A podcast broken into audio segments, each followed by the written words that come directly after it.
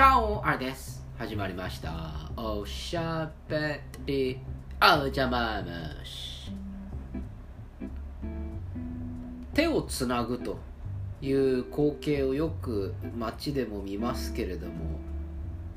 本当にジェラジェラジェラとしますよね。まあそんな冗談はさておき。手をつなぐという行為と腕を組むという行為。皆さんどっち派ですか？今日はその話をしようかなと思っております。手をつなぐという中でもあのいわゆる恋人つなぎっていうんですか？あの指を絡ませるっていうとちょっとなんか艶っぽい表現になってしまいますけどなんかありますよね恋人つなぎ的なやつ？それからまあ単に手をつなぐというのとそれから腕を組む。3, 3通りって言っていいのかな？実質的に2通りなんだけど2通りの中の1通りはパターンが2つあるということで3通りというふうに表現してますけれど皆さんどれ派ですか？恋人つなぎ派？それとも恋人つなぎじゃない手をつなぐ派？もしくは腕組む派？どれ？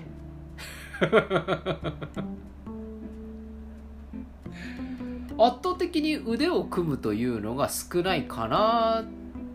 というのを、まあ、街でねあの思います。なんでですかね？個人的にはなんかグローバルスタンダードっていうんですかね。別に僕そんなにグローバルなタイプじゃないですけど。まあちょっとフランス人なだけで。結構腕を組むっていうのはなんかこうグローバルスタンダード的に勝手に思っちゃうんですけど違うんですかね。なんか手をつなぐってすごく日本人的な感じがあでもそんなことないか？韓国ドラマ見たりとかアメリカのドラマ見たら手つないでるよな。撤回します。撤回します。でもやっぱり海外とか欧米を見ていると腕を組むっていうのも手をつなぐのと同じくらいの層でいるのかなって気がするんですけど。日本だとあんまり腕を組んで歩くというカップルを見かけることってないなっていうふうに思うんです。なので逆に手をつなぐのではなく腕を組んでいるカップルを見るといいなってすごく思うんですね。なんか知らないけど。なんか洗練されてる感じ。sophisticated っつの？sophisticated っつの？そんな感じがしていいなと思います。私もどちらかというと手をつなぐよりも腕を組む方がいいなというゼロ平情報もとりあえずここで流しておきます。なんか腕を組むってすごくい良くないですか？なんかこうでもあこれねちょっと今自分で言って後悔したなと思うのはですね多分ここからは私の仮説ですよ。手をつなぐっていう行為自体はそれってかなり自己満足的なものがあると思うんです。つまり自分がこの人とのいわゆる触れ合いをしたいなというので手と手をつなぐ。って、まあ、いわゆる接触じゃないですか。それもこうどっちが積極的でどっちが受け身でっていうわけではなくどっちも積極的であり、まあ、受動的であるっていう感じだからすごい小難しいこと言ってますけど あの、まあ、どっちも手をつなぐという行為をするというので非常に主観的な触れ合い方だと思うんですね。一方で腕を組むっていうのは私今日冒頭から言っているようになんか旗から見ててこうスッとするわけですよね。ソフィスケイティッドされてるわけですよ。なのですごくいいなっていうふうに思えるんです。そういう意味でいくと腕を組むというのはある種あの触れ合うという主観的な触れ合いたいなっていうお互いの主観的な気持ちはある一方でおそらく男性側からすると腕を組むって組まれることしかできないじゃないですか。そうでしょで女の人が積極的にというか主体的に腕を組むっていう行動をしない限りは腕を組ませるってことはできないわけですよね。そうなると腕を組まれている男側からするとこう腕を組まれてるっていうのはまずその触れ合い的な主観的な幸福があるっていうのはまあ一つ認めよう。その一方で加えて腕を組まれているっていう自分がいるということを客観的に見てもらいたい。すなわち周りからいいなって思われたいっていう感情が腕を組まれる男にはあると俺は思う。まあなんかねこれ喋れば喋るほど僕は墓穴を掘ってるような気がするんだけれども僕は少なからず男性は持っていると思うんだな。結果腕を組まれる腕を組むっていうのを見るあの腕を組む方がいいっていうふうに言っている人間というのは触れ合っているという、ね、主観的な喜びもある一方で客観的にどう今見られているかっていうことに対する喜びもそこに込めている。非常になんというか面倒くさい。そしてしたたかである。そんな感じがするんですね。まあ、じゃあ手つなぐ方がいいのかっていうとまたそれはそれで別かもしれませんけれどもなんかこう対等でないっていうそういう言い方絶対間違ってると思うんですけれども自分の本能に忠実でないというのはなんかこう腕を組むという行動に現れてるかなという思います。ねそれから今ちょっと喋ってて思いましたけれども腕を組むっていうのは男性はできないんですよね。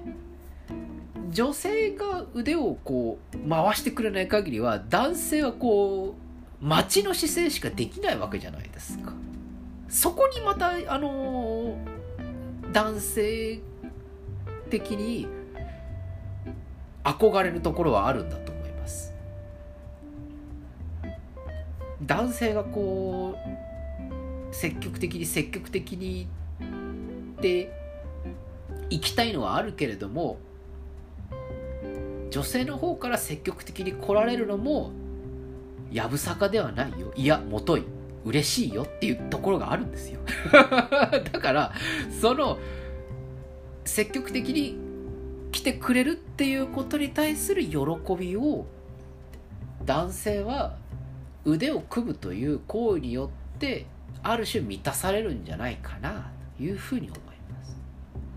しかしながらおそらくそれは多分脳の分泌的なこのホルモン的な活動からいくとですねちょっと違うところだと思うんですね。以前もお話ししたように、